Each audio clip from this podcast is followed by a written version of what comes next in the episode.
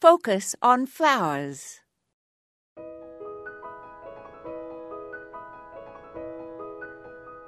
Portulaca, often called moss rose, was first introduced from South America to European gardens in the early 1700s.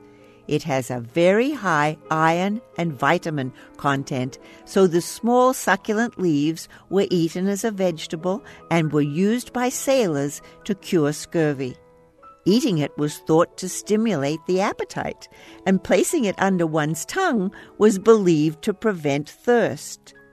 Because it is mucilaginous, this plant has many and varied culinary uses.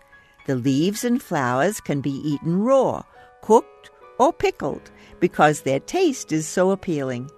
The mucilage in the plant is also useful for thickening stews and soups. Because it is a succulent, the plant is heat and drought tolerant and flowers best in full sun without much water. The leaves are short and narrow, and the blossoms look like single or double roses. It is perennial in frost free areas, but generally grown as an annual in rock gardens, as an edging in beds, and in hanging baskets. The name comes from a Latin word meaning little gate, as the top of the seed capsule opens like a gate. Unfortunately, even a garden gate will probably not keep the deer from eating it. This is Moya Andrews, and today we focused on tasty portulaca.